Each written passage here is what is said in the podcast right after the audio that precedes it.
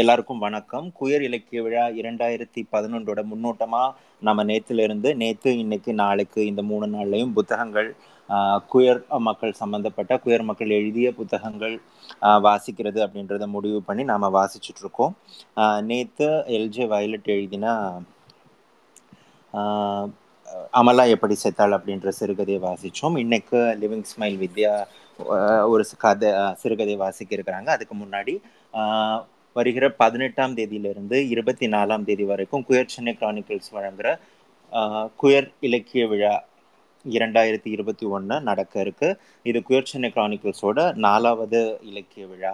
இரண்டாயிரத்தி பதினெட்டுல இருந்து குயர் சென்னை கிரானிக்கல்ஸ் சார்பாக ஒரு ஒரு வருஷமும் இலக்கிய விழா நடத்திக்கிட்டு இருக்கோம். குயர் சென்னை கிரானிக்கல்ஸ் நடத்துகிற இலக்கிய விழா அதாவது இரண்டாயிரத்தி பதினெட்டில் குயர் சென்னை கிரானிக்கல்ஸ் நடத்தின இலக்கிய விழா தான் இந்தியாவிலே முதன் முதலாக குயர் மக்களால் நடத்தப்பட்ட குயர் இலக்கிய விழா. ஸோ இந்த இலக்கிய விழாவை வந்து ரெண்டாயிரத்தி பதினெட்டுல நாம கவிக்கோ மன்றத்தில் நடத்தினோம்.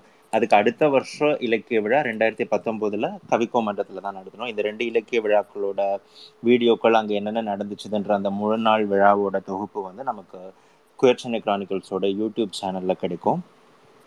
இரண்டாயிரத்தி இருபதாவது வருஷம் கொரோனா பெருந்தொற்று காரணமாக நம்மளால் நேரடியாக எந்த நிகழ்ச்சியும் நடத்த முடியலை. அதனால நம்ம இரண்டாயிரத்தி இருபதில் நடந்த மூன்றாவது இலக்கிய விழாவை இணைய வழி நடத்தினோம். நம்ம குயர்ச்சினை கிரானிக்கல்ஸோடைய ஃபேஸ்புக் ட்விட்டர் யூடியூப்பில் வந்துட்டு நம்ம இலக்கிய விழா நடத்தினோம். இந்த வருடம் நேரடியாக எல்லாரையும் சந்தித்து நம்ம இலக்கிய விழாவை நடத்தலாம் அப்படின்ட்டு நினச்சிட்டு இருக்கும்போது அகைன் அந்த பெருந்தொற்று வந்து இன்னும் தொடர்ந்துட்டு இருக்கிற காரணத்தினால இந்த வருட இலக்கிய விழாவையும் ஆன்லைன்லவே நடத்தலாம் அப்படின்ட்டு முடிவு பண்ணி தான் நம்ம பதினெட்டாம் தேதியிலிருந்து இருபத்தி நான்காம் தேதி வரை நடத்த இருக்கிறோம். இந்த இலக்கிய விழாவை பொறுத்த வரைக்கும் வழக்கமான இலக்கிய விழாக்களில் வந்துட்டு நேரடியாக மக்களை பார்க்க முடியும். அல்லது வீடியோக்களில் நம்ம மற்றவங்களை பார்க்குற மாதிரி இருந்தது. பட் இந்த வருஷம் ஒரு சி சிறு வித்தியாசமாக என்ன பண்ணலாம்னு நினச்சிருக்கோம்னா ஒலி வழியாக இந்த நிகழ்வை நடத்தலான்ட்டு நினச்சிருக்கோம். அதனால ட்விட்டர் ஸ்பேசஸில் இந்த நிகழ்வு நடக்க இருக்குது. அதுவும் மட்டும் இல்லாமல் நம்ம இலக்கிய விழாக்கள் ஒரு ஒரு வருஷம் இலக்கிய விழாக்களையும் குயர் இலக்கிய விழா அப்படின்ற மட்டும்தான் நடத்தணும். இந்த வருஷம் வந்து நம்ம ஓங்கி ஒலிக்கும் குரல் அப்படின்ற ஒரு தனிப்பட்ட ஒரு தலைப்புக்கு கீழே நம்ம நடத்தலான்ட்டு இருக்கோம்.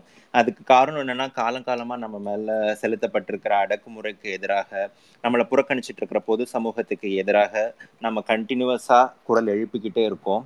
அதை குறிப்பிடும் விதமாக அதுக்கு ஒரு மரியாதை செலுத்துகிற விதமாக நம்ம இந்த வருட இலக்கிய விழாவோட தலைப்பாக ஓங்கி ஒலிக்கும் குரல் அப்படின்ட்டு வச்சுருக்கோம்.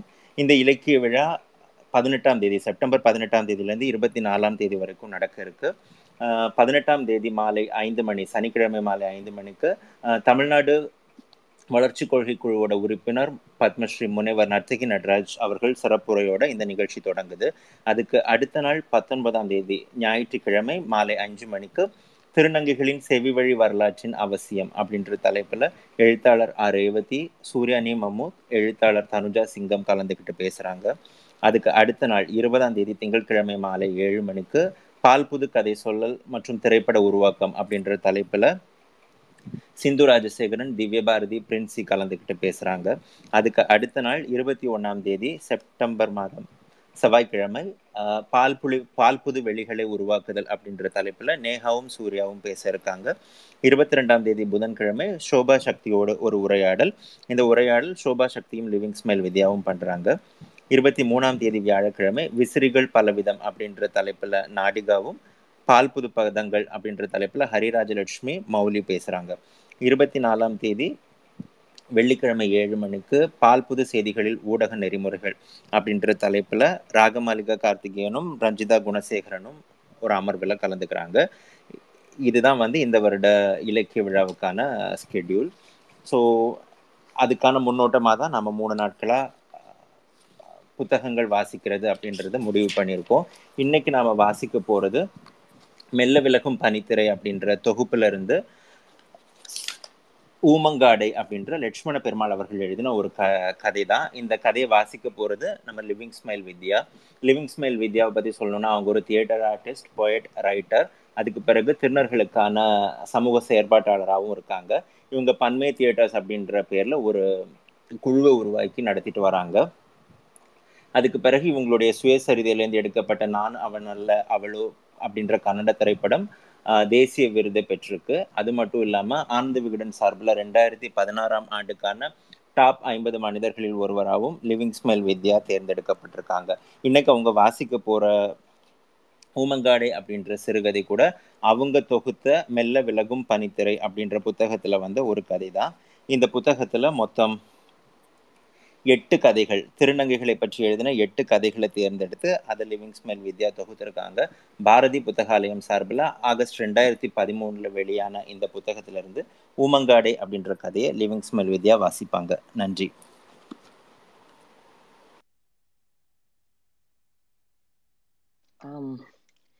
கேக்குதா? ஹலோ கேக்குதா? கேக்குது smile ah okay thank you ah okay okay. நன்றி நன்றி. First of all queer Chennai க்ரானிக்கல்ஸ்க்கு நன்றி. இந்த இதை வந்து இந்த பேண்டமிக்ல அதை தொடர்ந்து விடாம அட் சேம் டைம் எந்தெந்த பாசிபிலிட்டியில அதை பண்ண முடியும் தொடர்ந்து அப்படின்றதையும் தொடர்ந்து செஞ்சுட்டு இருக்காங்க. ஸோ அதுக்காக என்னோட வாழ்த்துக்கள். அண்ட் கிரீஷ் உங்களோட அந்த அழகான அறிமுகத்துக்காக வாழ்த்துக்கள். நன்றி. ஆம், இங்க வந்திருக்க மற்ற தோழர்கள் அனைவருக்கும் நன்றி. ஆஹ் சொன்ன மாதிரி தான். இது வந்து அந்த மெல்ல விலகும் பனித்திரை அப்படின்ற அந்த தொகுப்புல இருந்து வர ஒரு சிறுகதை எனக்கு கொஞ்சம் நர்வஸா இருக்கு. ஏன்னா நேற்று கிரீஷோட அந்த ரீடிங் கேட்டவங்களுக்கு புரியும் நான் ஏன் நர்வஸா இருக்குன்னு. ஸோ ஃபர்கிமி ஏதாவது தவறு பண்ணா அதை நினைச்சுங்க பட் இப்போ கதைக்குள்ள போகலாம். ஊமங்காடை லட்சுமண பெருமாள். மடத்துல கூட்டம் ஹே ஹேன்னு கூடி இருந்தது இந்த மாதிரி பஞ்சாயத்துன்னா போதும். ஜனங்களுக்கு வேற பாடு சோழி சோறு தண்ணி வேண்டாம். வெத்தலையும் பீடியும் மடி நிறைய வாங்கி வச்சுக்கிட்டு அன்னைக்கு ஒரு நாளைக்கு ஓசியும் இல்லங்காம கொடுத்துட்டு கூடி கூடி நின்று இச்சிக்கு இச்சிக்கி இச்சிக்கின்னு சும்மா பல்ல போட்டு திறந்துக்கிட்டு வாய் மூடாம பேசிக்கிட்டு கிடக்கும் கூட்டம். பிரசிடென்ட் வந்து உட்கார்ந்தார். பிறகு கேள்வியை கேட்கும் போதே அவர் முகத்துல சிரிப்பாணி பொங்கிச்சு. அப்படியே எல்லாரும் சிரிச்சுக்கிட்ட பிறகு என்ன பிறகு நீங்க தான் வந்துட்டீங்கல்ல? விசாரிச்சு பைசல் பண்ணுங்க. மூக்குக்கில் எல்லாம் குறுஞ்சிரிப்பும் கேலியுமா தெரிஞ்சது. என்ன தெரியாத சங்கதியா? அதான் ஊரு புறம் கொட்டடிச்சு சொன்ன மாதிரி தெரிஞ்ச விஷயம்தான். இன்னைக்கு பப்பலான்னு பஞ்சாயத்து வரைக்கும் வந்துருச்சு. பொன்ராசு பாய் வந்துட்டானா? இல்ல வராத கொடுத்த அவன் பஞ்சாயத்து தங்க கிளி தான் இருந்தா அந்த மரத்தோரமா நிக்கா. பேருக்கு தகுந்த பொண்ணு. பிள்ளை கருப்புன்னாலும் மினுக்கிற கருப்பு. முக லட்சணம் அப்படி. நிறவாசியோ என்னமோ சிரிச்சான்னா பளிர்னு ஒளிவு அடிக்கும். பச்சரிசி மாதிரி அப்படி பல்வரிசை. ஒத்தக்கல்லு மூக்குத்தி போட்டிருப்பா. அதுல ரெண்டு முத்து தொங்கி அவ அசையும் போதெல்லாமா? அவ அசையும் போதெல்லாம் அது சந்தோஷத்துல குலுங்குற போல இருக்கும். பக்கவட்டில் பார்த்தா ஒரு ரூபமாகவும் எதிர்த்து எதிர்த்து பார்த்தா ஒரு துணிப்பா தொலகிற நீட்டு பொம்பளை. பொன்ராசுக்கு இப்பேற்பட்ட கூருள்ள பொண்ணு பார்த்துருக்காங்கவும் வெடலை பயல பூரா ரொம்ப குசியா தெரிஞ்சாங்க. இது காய்ச்சிட்டு இன்னும் ஓடி ஆடி அலைய வேண்டாம்னு முடிவு பண்ணிட்டாங்க. என்னமோ சொலவன் சொல்லுவாங்களே ஏழாதவன் பண்ணாட்டி எல்லாருக்கும் அது நின்று அதை போல ஊர்ல இருக்கிற இளவெட்டங்கள் இளவெட்டங்கள்லாம் க- கல்யாணத்தன்னைக்கு ஓடி ஓடி தண்ணி சுமந்தாங்க. வாழை மரம் கொண்டு வரணும் ரேடியோ செட்டு தள்ளிட்டு வந்தவனும் உஸ்ஸுன்னு உட்காராம ஒரே பரப்பா இருந்தது. எல்லாம் தங்ககளுக்காகத்தான். மணமகளே மணமகளே வாவான் ரெக்கார்டு சத்தம் கேட்குதோ இல்லையோ வயசு பையங்க கூட்டம் நெட்டி தள்ளிருச்சு விட்டுக்கல பார்த்த பொண்ணுங்களை எல்லாம் சும்மா கழிச்சுக்கிட்டே இருக்கிறது பசங்களுக்கு தான். பொண்ணு ஆயிரம் நொர நாட்டின்னு சொல்ற பையங்களுக்கு தான் குரங்கு மாதிரி வச்சுக்கிறோம். பொன்ராசி மாதிரி ஆளுங்களுக்கு ஒரு வகை பெரட்டில் சேர்ந்து சிக்கிடுது நம்ம உடம்போட ஒட்டி இரு அப்பி இருக்கிறது மலை தேன் தட்டுன்னு அறியாத மஞ்சனத்து செடி மாதிரி ஆனானப்பட்ட அழகு செப்பு சிலை நமக்கு வாச்சிருக்குன்னு அவன் அறியணுமே. நோங்காத கடை கிட்டாய்க்கு வளப்ப ஆடுன வறண்ட காட்டுல இருந்தா வரத்த ஆடுன தாலி கட்டுற நேரம். பொன்ராசு மச்சு வீட்டுக்குள்ள இருந்துகிட்டு இன்னும் வெளியே வரல. உள்ள போய் பார்த்தா பெண்ணா சிங்காரிச்சு வச்ச மாதிரி இவன் சிங்காரிச்சுக்கிட்டு அப்படி வெக்கப்பட்டு நிக்கான். முத நாள் சாயந்தரத்துலேருந்து கை விரல் கால் விரலுக்கெல்லாம் மருதாணி வச்சு உள்ளங்கை மேல் பாதம் எல்லாம் மருதாணியை புள்ளி பொட்டுன்னா வச்சு பல பலன்னு முகமெல்லாம் மஞ்சள் பூசி மாப்பிளக்கான பட்டு வேட்டியும் சட்டையும் அசையில தொங்கிக்கிட்டு இருக்க இவன் சம்பாயத்துல ரனியா ரவிக்க வச்சுக்கிட்டான் மாடலா ரெண்டு புஜத்துலயும் பிரில் வச்சு அவன் சிவப்பு நேரத்துக்கு தக்கன வயலட் கலர்ல சேலையும் உள் பாவாடை உள் பாடி எல்லாம் மேட்ச் மேட்சா நெத்தி பொட்டு முதக்கண்டு ஆத்தாக்காரி வந்து ஆச்சு பச்சுன்னு ஒரே அவையக்காடு இல்ல மானங்கெட்ட பாயல ஆணும் பெண்ணும் தெரிஞ்ச ஆணாங்கி பாயல உனக்கெல்லாம் கல்யாணம் வேணுமுக்கு நாடா கல்யாணம் பொண்ணாங்கி தேவடியாம அவனே. தலையில அடிச்சா. சத்தம் கேட்டு வந்த கொழுந்தினாரு மதினி சொன்னா கேளு. வெட்டி அவயம் போட்டு கூட்டத்தை குட்டிடாத நாளும் நாள நாளும் பொழுதுமா அதை இதை பேசி நல்ல காரியத்தை நிறுத்தாத. அவன் சத்தம் போட்டு வேட்டியை போட்டு சட்டையை போட சொல்லி திருப்பூட்டுறக்கு வழியப்பாரு. வேட்டியை கட்டுறாடே தாயொலி. சித்தப்பன் நர நரன்னு பல்ல கடிச்சுக்கிட்டு நமிச்சலாக கையை ஓங்கினார். ஆத்தாக்காரி சொன்னார் இந்த அளவுக்கு தானே இவனுக்கு இந்த கல்யாண காடத்தை எல்லாம் வேண்டாம்னு. எல்லாரும் கல்யாணம் முடிக்காங்களே நிதாசரி இவனும் கல்யாணம் முடிச்சு வச்சாலே வையின்னு பறந்துகிட்டு வந்தான். சரின்னு இவ்வளவு ஏற்பாடு பண்ண பிறகு நேத்து தான் இவன் பவுச்சம் பார்த்தேன். அந்த பொண்ணு அழைச்சிட்டு வர நேரம் பாடுவாங்களே பாட்டு இந்த மனவாங்களே மனவங்களேன்னு அந்த ரெக்கார்டை கேட்டானையோ இல்லையோ அந்த பாட்டை போடுவான்னு காத்துக்கிட்டு இருந்தவன் போல ஒத்த சேலை அவசரமா கெட்டுனான். பூ வச்சான் பொட்டு வச்சான். அந்த அன்னைக்கு தலைய கவுந்த மட்டும் மச்சு விட்டுக்கும் அடுப்பங்கரைக்கும் காலடி அளந்து வச்சு வச்சு மெல்லா மெல்ல அங்கிட்டும் இங்கிட்டுமா அலைஞ்சான். சீ வெக்கங்கிட்ட சிரிக்குமானே விளக்க மாத்த மூஞ்சில நாலு சாத்து சாத்தினேன். அப்பையில இருந்து இந்நேரம் வரைக்கும் மூணு ஒத்த விட்டு நாய் மாதிரி உட்கார்ந்துருக்கான். இப்ப தாலி கட்டுற நேரத்துல இப்படி கேவலப்படுத்துற இந்த கட்டுறாய யாருக்கிட்ட சொல்லி அழுவ? தலையில கையை வச்சு ஒரு மூலையில் போய் உட்கார்ந்தா. ஆளும் பெருமா மாரல போட்டு வேட்டிய சட்டை வலுக்கட்டாயமா போட வச்சு நட நாங்க ம் நான் உங்களோட எல்லாம் வரமாட்டேன். நீங்க எல்லாம் வெளியே போங்க நான் இல்ல முட்டாப்பையில ஒன்பதரைல இருந்து பத்தரை வரைக்கும் தாண்டா முகூர்த்தம். நேரம் ஆகுது எங்க கூட வராம யார் கூட இன்னும் வரணுங்கிற கனகையும் காளியம்மையும் வர சொல்லியிருக்கேன். அவங்க வந்து என்னை கையை பிடிச்சி கூட்டிட்டு போவாக மூஞ்சி ஏழு கோணலாக திருப்பி உதட்டை ரெண்டு பிதுக்கு பிதுக்கினான். உன் வாயில மண்ணை போட்டாக போ. மாப்பிள்ளை துணைக்கு எப்படி ஆள் பிடிக்காம பாரு. கனகாம் காளியாமா. இது விளங்காது. துண்டை உதறி தோளில் போட்டுக்கிட்டு கிளம்பினார் தாய்மாமா தங்கராசு என்னக்கா உனக்கு ஒரு கூறுவாடு வேணா? அவனைத்தான் பிறவிலேயே தெரியும்ல. நல்ல ரோசனை பண்ணி எந்த ஏற்பாடும் பண்ண வேண்டாமாக்கும் அக்காவை பார்த்து ரொம்ப குறைபட்டு கொண்டார் நான் என்னத்தடா கண்டேன்? கல்யாணமோ கல்யாணம்னு ஒரே ஒப்பாரி பார்த்துக்க. இந்த ஒரு வருஷமா அடுத்த தெரு தெரு கல்யாண வீடுல வேடிய புடிச்சிட்டா இங்க இருக்கிற பாத்திர பண்டங்கள் எல்லாம் டம்மு டம்முன்னு எடுத்து வீசுறான். அடுக்கு பானையே தூக்கி நின்ன மட்டுமெல்லாம் ஆசைப்பட்டிருக்கான் இந்த வெக்க கட்ட நான் எங்க சொல்லி முட்டிக்கிறேன் சேலம் முந்தானையால் கண்ணீரை தொடச்சாள். இவ்வளவு ஏற்பாடு பண்ணி சொந்தம் எல்லாம் கூடின பிறகு முட்டுனா கொட்டலாம் என்ன செய்ய முடியும்? வந்த தனங்க வாய் விட்டு சிரிக்காது. நடரா இல்லை நடரா மூஞ்சி மரங்கட்டையும் பாரு.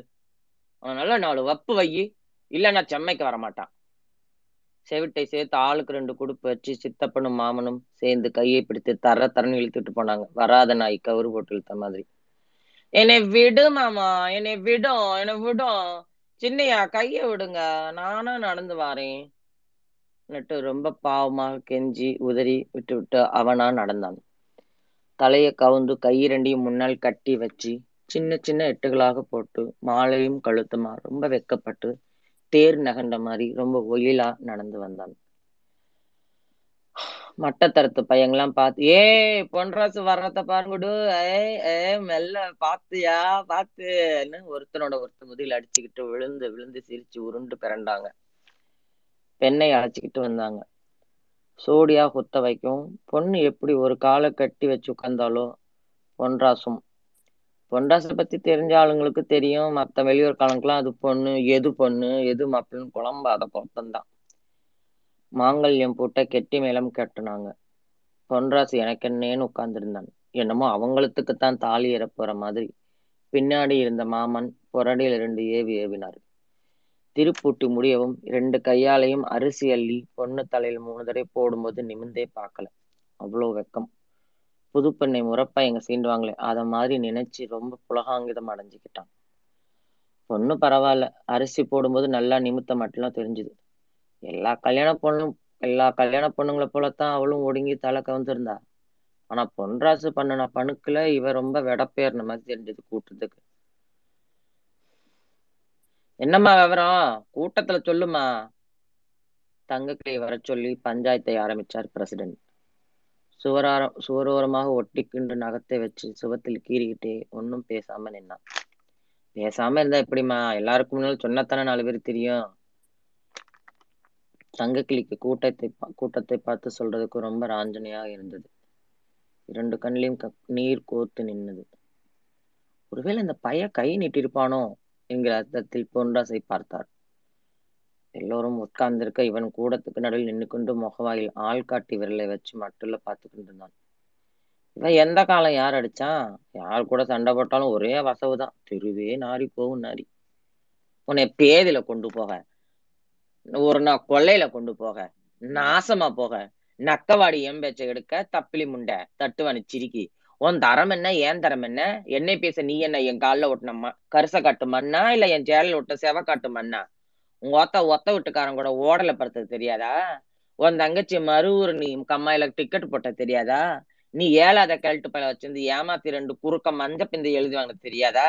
இதுக்கு மேல எதுனா பேசுன கீழே மேல புடிச்சு கிழிச்சு விட்டுறேன் கிழிச்சு. வசவு தாங்க மாட்டாம யாராவது அவனை கை நீட்டினா போச்சு. முக்குக்கு முக்கு நின்னு மாரடிச்சு ஒப்பாரி மெட்ல இந்த சங்கதி எல்லாம் பாடி ஊரெல்லாம் அசிங்கப்படுத்திடுவான். அப்படி இவ கண் கலங்குற அளவுக்கு என்ன நடந்திருக்கும்? கூட்டத்தை கூட்டிட்டு ஒரு விவரமும் சொல்லாம நீ உன் பாட்டுல அழுதுட்டு நின்னா எங்களுக்கு என்னமா தெரியும்? சும்மா தைரியமா சொல்லு. கூட்டம் ரொம்ப அமைதியாக இருந்தது. அடுத்து ஒரு வார்த்தை கூட பேச தங்கக்கிளி ரொம்ப தயங்கினாள். நீ சொல்லப்பா பொன்ராசு. இனிமே உன் கூட இருந்து வாழ முடியாதுங்கிறா. நீ என்ன சொல்ற? அடப்பாதகத்தி கெடுத்தியே. இதெல்லாம் என் தலையெழுத்து இல்ல அந்த கொடுமை நான் எங்க போய் சொல்ல? அட லொங்காதவளே. அப்படின்னு சும்மா நீட்டி நீட்டி முழங்கினான். வந்த நாள்ல இருந்து அடிச்சிருப்பனா? புடிச்சிருப்பனா? கடுகும்பட்டு பேசி பேச்சிருப்பனா நான் என்னமோ இருக்க விடாம இம்சை பண்ண மாதிரி சொல்றியே. உன் வாயில புழுத்தல்ல. மேல ஒருத்தன் இருக்கான். அவன் தான் உன்னை கேட்கணும் அந்த ஆகாச தேவி அறியும் இந்த பூமா தேவரையும். ஏன் நாடே கேளு ஏ ஊரே கேளு. கூட்டத்துல ஓடி ஓடி மண்ணை வாரி தூத்தினான். எலே எலே இருடா இருடா. இப்ப அவ என்ன சொல்லிட்டான்னு இப்படி எங்க தலையெல்லாம் மண்ணள்ளி போடுற? அந்த புல் அந்த புள்ள வாயில புழு தள்ளுங்கிறிய கூறுகட்ட வாயில. பிறகு என்ன மாமா? என் வேலையில குறையா வெட்டியில குறையா ஒரு வம்பு தும்புக்கு போறேனா? ஒண்ணுக்கு மொத்தம் சல்லி பைய கூட சாவம் வச்சுக்கிட்டு சுத்துறனா? இல்ல குடி உண்டா? கூத்தியா உண்டுமா? பொருடா பொறு பொறு. நீயா பேசின எப்படி? அவளும் பேசட்டும். அமைதியா பேசு. எதுக்கு இவ்வளவு ஆக்ரோஷமா ஆங்காரமும் என்ன குறை வச்சிருக்கேன் மாமா? வீட்டுல இப்படி திட்டாந்தரமா ஊரை கூட்டி வாழ முடியுதுங்கிறாளே. இப்ப வாங்க வீட்டுக்கு சுட சுட சோறு வடிச்சு வச்சிருக்கேன். இப்ப மட்டும் இல்ல மூணு நேரமும் சுட சுடத்தான். ஒரு நாள் ஒரு பொழுதாவது பழைய இதை வச்சு கொடுத்துருப்பேனா? வாரம் தவறாம கறி புளிதான் வேலையை விட்டு வரும்போது மிச்சர் என்ன பக்கடா என்ன? ராத்திரி இவளுக்கு கோழி கூட்டு வாழைப்பழம் வேற. வாழைப்பழமும் சாப்பிட்டு படுக்கன்றிருக்கல என்னம்மா அவன் சொல்றதெல்லாம் வாஸ்தவம் தானா? கொஞ்ச நேரம் பேசாம நின்ன தங்க கிளி பிறகு மெல்ல முணங்குனா. அதெல்லாம் நான் குறை சொல்ல வரல. அந்த வகையில ஒரு குறவும் சொல்ல முடியாது. வார்த்தை இழுத்து ஒரு தொக்கடி வச்சு பேசினான். பிறகும் விடாம பொன்ராசன் மூச்சு விட பேசினான். மாமா பஞ்சாயத்தார் பேச்சு என் தலைக்கு மேல. ஒரு விவரம் நல்லா உன்னிப்பா கேளுங்க. என் மேல குத்தம் குறை இருந்தா இந்தா இந்த செருப்பை கொண்டு அடிங்க. நேத்து வேலைக்கு போயிட்டு எட்டு மணி வாக்குல வந்தேன். நல்லா குளிச்சு செஞ்சு கல்யாணத்துக்கு எடுத்து பூ போட்ட சேலையை உடுத்தி புவ்வு கிவ்வு வச்சு வாசப்பெல்லாம் குறாவி போய் உட்காந்தா. சாப்பிட்டியான்னு சாப்பிடலன்னு தலையை மட்டும் பலபலான்னு ஆட்டினான் சரி மூணு நேரமும் சோத்தையை தின்னு கழுதைக்கு மூஞ்சி அடிச்சு இருக்குமோன்னு சொல்லி இப்பதான் ஒரு டவுன் பஸ்ல வந்து ஏறி இறங்கலாம்னு மெனக்கட்டு ஐயர் கடை வடை ஒரு டசன் வாங்கி வந்து கொடுக்க படுத்துக்கிட்டே சொல்றா. அதை கொண்டு போய் கடற்கரை விட்டு கழுதைக்கு வாங்கிட்டா சரி இன்னும் என்ன செய்ய? சாப்பாடு இல்லை கிடக்கா? அப்ப இதுக்கப்புறம் அறக்க பறக்க ஓடி அரிசி வாங்கி அந்நேரத்துக்கு பிறகு அதை திரிச்சு கருப்பட்டி இருக்கா கருப்பட்டின் கடகடைக்கு ஓடி பால் கொழுக்கட்டை செஞ்சு முடிக்க பல்லா அசந்துட்டா. இன்னும் எப்படி ஹெல்ப் பண்ணு? பக்கத்துல போய் நல்லா உறக்க சடவுல நேரங்கட்ட நேரத்துல எழுப்ப அவ என்னவோ ஏதோன்னு பதறிட்டான்னா எம்புட்டாளுப்போ பாவம்னு சொல்லி உள்ளத்தான் சொல்லணும். ஊராளுகளை கூட்டி குறைச்சி சொல்லல. அந்த மட்டில போய் அவ ரெண்டு காலையும் கை பழங்கொண்ட மட்டும் நல்லா அரை மணிக்கு மேல பிடிச்சு விட்டேன். ஆஹ் ஊன்னு அணத்துனா இந்த பூவாடைக்கு காத்து கருப்பாண்டி இருக்குமோ அப்படின்னுட்டு மட்டிய கட கடிச்சுக்கிட்டு அந்த கடவுள் மேல பாரத்தை போட்டு பெரட்டி பெரட்டி அமுக்கணும் கண்ண கண்ணை மூடி ரெப்பைய மூட முடியாம கிறங்கி கிறங்கி சீனிக்கிட்டு முடுறா கருத்த பாண்டி உன்னை நம்பித்தானே விட்டுட்டு போனேன்னு அந்த பதினெட்டாம் படியான மனசுல நினைச்சேன். சிரிச்சுக்கிட்டே என்ன நெரு நெரு சேர்த்து பிடிச்சிட்டான்னா? மாடக்குள்ள இருக்கிற திருநீர் ஞாபகம் வந்தது. இந்தா இந்த பால் குளக்கடை சாப்பிட்டு இந்தா வாரன்னு மாடக்குள்ள கிட்ட தான் போயிருந்தேன். அங்கிட்டு கொண்டு போய் போடுன்னு என் மூஞ்ச சேர்த்து விட்டுருந்துட்டா இந்நேரம் வரைக்கும் யாருக்கிட்டயா சொல்லியிருப்பனா? வீட்டு தடவை ஒரு வார்த்தை வெளியே விட்டுருப்பனா இது நான் வரைக்கும்? கோமலிப்பாய கோமலிப்பாய பல்ல கடிச்சுக்கிட்டு மனசு இல்லாம சிரிச்சார் பொன்னாண்டி தாத்தா. அதுக்கு மேல தங்க கிளிக்கு அங்க நிக்க முடியல. அண்ணாச்சிக்கு இந்த அண்ணன் தம்பி மருமகால் எல்லாம் நிறைய இருக்கீங்க மாமன் மருமகாரு ஒரு பெரிய ஆளை வர சொல்லுங்க. ஏன் மனசுல இருக்கிறத சொல்லிடுறேன். விவரத்தை கேட்டுட்டு வந்த பொன்னாண்டி தாத்தா கராரா சொல்லிட்டாரு. நாம நினைக்கிறீமா? நாம நினைக்கிற மாதிரிதான்யா. என்ன யானை பார்க்க வெள்ளெழுத்தா அதை விட்டுருங்கய்யா. இன்னும் அந்த புள்ள சகசாலம் வச்சாலும் அந்த வீட்டுக்கு போய் இருக்காது. இதுக்கு மேலேயும் இவங்கிட்ட இருந்தா அது பெரிய பாவம். நீ போமா நல்ல முடிவோட வாரேன். அந்த பிள்ளைய போக சொல்லிட்டேன். முடிச்சு விட்டுருங்க. பால் கொழுக்கட்டை வச்சானா பால் கொட்டை. மூஞ்சியை கடுக்கடுன்னு வச்சுட்டு பொன்ராசை மென்னு தின்னுற மாதிரி உம்முன்னு முறைச்சு மட்டும் இருந்தார். எல்லாருக்கும் தெரியாமபடியா விஷயத்த உடச்சி சொல்லிடுங்க. நாம தானே இருக்கோம் பிரசிடென்ட் கேட்டார். ஐயா இவன் இது நான் வரைக்கும் ரப்பட்ல ஒன்னா படுத்தது இல்லையாம்யா ஒன்னா படுக்கிறது என்ன ஒன்னா படுக்கிற ஆண் தத்துவமே இல்லைன்னுட்டாவோ? பொன்ராசு மூச்சு பேச்சு இல்லாம தலையை தொங்க போட்ட மட்டும் இருந்தான். சோறு பொங்க காலு வழியா மோளை இளவு வீட்டுக்கு ஆளுக்கு முன்னாடி போய் ஒப்பாரி வைக்க. இப்படியே பையன் கல்யாணம் முடிக்கான். பாவம் இந்த பிள்ளை வாழ்க்கைல பாலா போச்சுல என்னய்யா இவனோட கேவலம் இந்த ஆனாங்கி சங்கர பையனாக்கு பதிமூணு பிள்ளை பெறலையா? அவர் பேச்சும் பழக்கம் தான் பொம்பளை மாதிரி. வீட்டுல இதையோ சொல்லி உட்காந்துருவாராம் அவர் தவப்புனாரு சாட்டை கம்பு எடுத்துட்டு உடம்பு எனத்துக்காம்படா முடிக்கு முடிக்கு முடிக்க அடிப்பாராம. ரொம்ப குடும்ப உடம்புக்கு நீயாவது ஊருக்கு சோறு சொல்லப்படாதுன்னு சொல்லிட்டு மறுமலையும் பட்டம் படாம ஒரு விரசு விரசு வராம அப்படி நினைச்சுதான் இவனுக்கு அளவு கூட்டினது. இது கழுதைக்கு லாரி அடிச்சு என்னமோ? என்னப்பா பொன்ராசு? என்ன இது வாஸ்தவம் தானா? அதெல்லாம் கிடையாது மாமா. அவர் சொல்லுவாரு சுண்ணாம்பு செட்ல குச்சி கிடந்த மாதிரி கட கடன்னு. நான் இந்த கார்த்திகை போறக்கும் மாலை மாட போறேன். பொன்னாண்டி தாத்தா நாக்கை துருக்கிட்டு பழமாக கத்தினார். ஆமா இந்த மாசமெல்லாம் தகுத்தெரிஞ்சிட்டமாக்கும் கார்த்திகை மாலை போட்டு தகிப்பார போற. செருப்பால்ட்டியே அடிக்கணும்டா உன்னையெல்லாம். உனக்கு உனக்குதான் மே உதடு இல்லையே. சீங்களில் வாசிக்க என்ன மஸ்துக்கு ஆசைப்படுற தங்கக்கிளி இரண்டாம் தாரமாக வாக்கப்பட்டு கையில் இப்போ ஒரு ஆம்பளை பிள்ளை. உள்ளூர் மாப்பிள்ள தான் இதனால பொன்ராசுக்கு ஒன்றும் குறைஞ்சு போகல. எப்பவும் போல தங்ககிளி கூட பேசிக்கிடுவான். அவ பிள்ளைய தூக்கி வச்சுக்கிடுவான். வீட்டு வேலையில் ரொம்ப ஒத்தாசை பண்ணுவான். வேலை விட்டு வந்ததும் தங்கக்கிளி வீடே கதின்னு கிடப்பான். பொழுது போகாத நேரம் ரெண்டு பேரும் தாயம் விளையாடுவாங்க. ஒரு நாள் தங்கக்கிளி விறகுக்கு போயிருந்தான் நேரம் அதிகமாகி போச்சு. பிள்ளை பாலுக்கு காகமா கரைஞ்சது. பொன்ராசு பிள்ளையை தூக்கிட்டு அக்கறை காட்டுக்கு வேகு வேகுன்னு ஓடினான். எதுக்கு ஆம்பளை சமைக்கு? ஒரு சமயத்துக்கிட்டு வரியே? இடுப்பு ஓடியாது ரொம்ப வருத்தமா கேட்டான் பொன்ராசு. ஏ சனியனே சனியனை பார்த்து பேசு. பின்னாடி ஆம்பளையால வருது. கட்டை கீழே பொத்துன்னு போட்டுட்டு ஆவலா பாஞ்சு அந்த பிள்ளைய வாங்கி மரத்து நிழலோரமா உட்கார்ந்து பால் கொடுத்தாள்.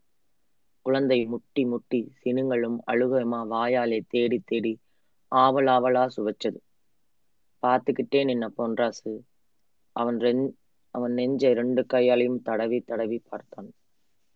அதை கவனிச்ச தங்கக்கிளின் இரண்டு கண்ணிலையும் தண்ணீர் சரஞ்சரமா வடிஞ்சது. முற்றும்.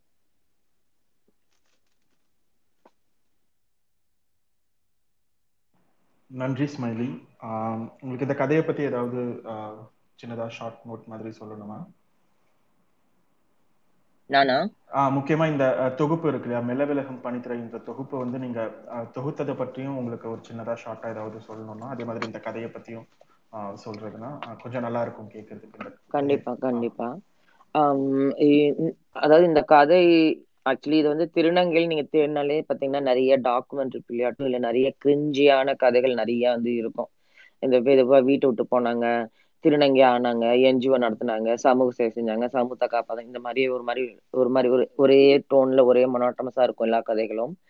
வேற எனக்கு வந்து ஆரம்பத்துல இருந்தே நம்மளோட பதிவுகள் இலக்கிய பதிவுகளை பதிவு பண்ணணும் அப்போ அப்ப நான் வந்து ஏதோ ஒரு பேப்பருக்காக நான் ரிசர்ச் பண்ணேன். ஏதோ ஒரு இலக்கியங்கள் திருநங்கைகள் எப்படி வச்சு காட்டியிருக்காங்க அப்படின்னு. அப்பதான் நான் நான் கவனிச்சது வந்து ஆக்சுவலி சிறுகதைகள்ல நிறைய இருந்திருக்கு அப்படின்னு நான் கவனிச்ச அப்பதான் அந்த ஆட்டுக்களுக்காக தான் யோசிப்பதான். அப்புறம் அந்த மாதிரி சிறுகதைகளா தேடி படிச்சேன். அதுல பல கதைகள் வந்து ரொம்ப நான் சொன்ன மாதிரி கிரிஞ்சாவே ஒரு மாதிரி ஒரே மாதிரியான இதுல போகும். கொஞ்சம் இந்த குறிப்பா அந்த நுண் உணர்வுகளை பேசுற கதைகள். அப்கோர்ஸ் அந்த டயத்துல வந்து திருநங்கைகள் யாரும் எழுதின மாதிரி தெரியல. ஒன்னு ரெண்டு பேர் நானும் ரேவதி அம்மா மாதிரி இல்ல பிரியா பாபு தோழர் மாதிரி ஆட்கள் வந்து கட்டுரைகள் அல்லது தொகுப்பு இந்த மாதிரி போட்டிருக்கோம். சுயசரிதை இந்த மாதிரி தான் எழுதியிருக்கோம். பட் சிறுகதை படைப்பிலக்கியத்துல பெருசா யாரும் இயங்குனது அப்ப இல்ல. அப்- அந்த நேரத்துல நான் சொல்றேன். ஸோ அப்ப இந்த கதைகளை பார்த்துட்டு பட் எப்பவுமே வந்து திருநங்கை பத்தின பதிவுனாலே இந்த இன்டர்வியூஸ் கொடுக்கறது இல்லைன்னா வந்து சோக கதைகள் சொந்த கதைகள் இப்படியே தானே இருக்குது. இந்த ஒரு சிறுகதையா இதுதான் இதுதான் பேசப்படும். இந்த நுண்ணுணர்வுகள் தான் அதிகம் பேசப்படும் நான் நினைச்சதுனாலதான் I wanted to work on this அப்ப எனக்கு தேர்ன சில கதை ஒரு எட்டு கதைகளை ஏழு கதைகளை மட்டும்தான் போட்டேன். இதுல ஒரு இந்த தொகுப்புல ஒரு சிறுகதை மட்டும் இன்னைக்கு வந்து சுதா அம்மாவா அறியப்படுறாங்க தோழர் சுதா அவர்கள். சென்னையில் அவங்க ஒர்க் பண்ணிருக்காங்க. தாயின்னு ஒரு தொண்ணு ஸோ அவங்க எழுதின ஒரு சிறுகதை. அவங்களோட முன்னாடி டிரான்சிஷன் முன்னாடி எழுதின சிறுகதை. பின்னால் பின்னாளில் தான் அவங்க திருநங்கை அப்படின்றதும் நமக்கு எல்லாருக்கும் தெரிய வந்து ஸோ அவங்களோட சிறுகதையும் இந்த தொகுப்பில் இருக்குது எனக்கு ரொம்ப சந்தோஷம். பட் அதர்வைஸ் இருக்கிறது எல்லாருமே சிஸ் ஹெட்ரோஸ் ஆனால் நிறைய ரொம்ப ஆளுமை பெரிய எழுத்தில் ஆளுமை உள்ள நிறைய எழுத்தாளர்கள் எழுதின நல்ல சிறுகதைகள். ஒரு ஆஹ் ஐயோ நம்ம கரிசல் எழுத்தாளர் அவரோட ஐயோ, பேர் டக்குனு வாயில வரல. கி ராஜநாராயணன். கி ராஜநாதன் அவர்களோட சிறுகதை. இவர் மதி என்னும் அந்த மடரா நடராஜன் தோழர் எழுதின சிறுகதை ஆயிஷா நடராஜன் தோழரோட சிறுகதை பாரதி தம்பி கவின் மலர் அந்த மாதிரி தோழர்களோட சிறுகதைகள் எல்லாத்தையும் சேர்த்து அதில் போட்டோம். இதுல இது இந்த கவிதை எனக்கு ரொம்ப பிடிச்சது. ரொம்ப பர்சனலா என்னோட ஃபேவரட் சிறுகதை இது. ஏன்னா இதுதான் நான் நான் முத முத ஒரு சிறுகதையா நான் திருந திருநங்கைகளோட கதையா ஒரு சிறுகதையா நான் படிச்ச ஃபர்ஸ்ட் டெக்ஸ்ட் இது. குறிப்பா அந்த லாஸ்ட் மினிட்ஸ்ல அந்த கடைசி நேரத்துல அவங்க அந்த மாற அவங்க தடவி பார்க்கறதும் அதுக்கு அவங்க ஃபீ- அழுவுறதும் நான் படிக்கும்போது எனக்கு அந்த ஃபுல் கதையும் வந்து என் மைண்ட்ல ஒரு படமாவேட்டுமே அது ஓடிட்டு இருந்தது. வேரியஸ் நம்ம வந்து இன்னைக்கு நம்ம நிறைய பொலிட்டிக்கல் கரெக்ட்னஸ் அதெல்லாம் பார்க்குறோம். அப்கோர்ஸ் நம்ம கதைகள் நம்ம சொல்லணும் அந்த இதெல்லாம் வேற. வேற இந்த கதைகள் வந்தது வந்தீங்கன்னா செவன்டிஸ் எயிட்டிஸ் நினைக்கிறேன் இஃப் I'm ரைட் அந்த காலத்துல அங்க கிராமங்கள்ல இருந்த அந்த ஆஹ் என்ன சொல்றது அக்வா கோத்தின்னு நம்ம சொல்லுவாங்க. ஸோ அவங்க இருக்கிறவங்க அவங்க ஊருக்குள்ள அவங்கள மத்தவங்க எப்படி பார்த்தாங்க? இதுல வந்து பொலிட்டிக்கலி நிறைய கரெக்ட் தப்பான விஷயமா இருக்கும். அவங்க பேசுற விதம் எல்லாமே. பட் ஒரு சிஸ் ஹேல் சிஸ் மேல் நரேட்டர் ஸ்டோரி டெல்லரோட பார்வையில தானே அது இருக்குது. அவங்களோட பார்வையில இவங்க இதை எப்படி பாக்குறாங்கன்ற மாதிரி சொல்லியிருப்பாங்க. வேற மற்ற கதைகள் மாதிரி கிரிஞ்சா இல்லாம எனக்கு ரொம்ப பர்சனலா ரொம்ப ஃபெயில் பண்ண கதை ஐ கேன் லைக் இமேஜின் அப்படி ஒரு தோழர் என்னால் பார்க்க முடியுது.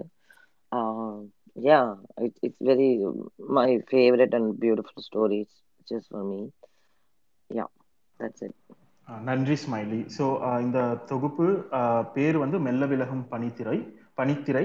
Uh, தொகுத்தவர் வந்து லிவிங் ஸ்மைல் வித்யா இந்த புத்தகம் வந்து பாரதி புத்தக ஆலயத்தால இரண்டாயிரத்தி பதிமூணாம் வருடம் வெளியிடப்பட்டது. இன்கேஸ் யாருக்காவது இந்த புத்தகம் வாங்கி படிக்கணும்னா அந்த டீட்டெயில்ஸ் இருக்கு. அப்புறம் அந்த நீங்க சொன்ன டீட்டெயில்ஸ்க்கு ரொம்ப நன்றி ஸ்மைலி. லைக் உங்களுடைய அமர்வு வந்து இருபத்தி ரெண்டாம் தேதி இருக்கு. இன்னும் நிறைய நீங்க பேசுறத வந்து கேட்கறதுக்கு ஆவலா இருக்கும் நாங்களும். அதே மாதிரி வந்து இங்க இருக்கிறவங்க எல்லாருக்குமே நிறைய இன்ஃபர்மேட்டிவா இருக்கும் நீங்க பேசுறது. அதை விட முக்கியமான விஷயம் வந்து நீங்க சென்னை குயர் இலக்கிய விழாக்கு நீங்க இது மூணாவது வருடமா பங்கேற்கிறீங்க. அதாவது முதல் வருடம் வந்து ஆக்சுவலா வந்து இந்த புத்தகத்துல நீங்க எழுதின முன்னுரையை தான் நாங்க கீநோட் ஸ்பீச்சா படிச்சோம் நீங்க அப்ப இந்தியால இல்ல.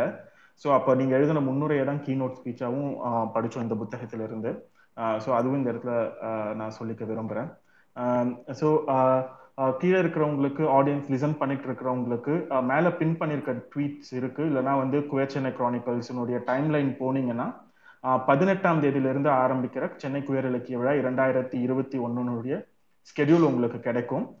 அதே மாதிரி அதுல உங்களுக்கு பேச்சாளர்களுடைய விவரமும் இருக்கும் அந்த இடத்துல. இன்னைக்கு வந்து கலந்துகிட்ட எல்லாருக்கும் ரொம்ப நன்றி.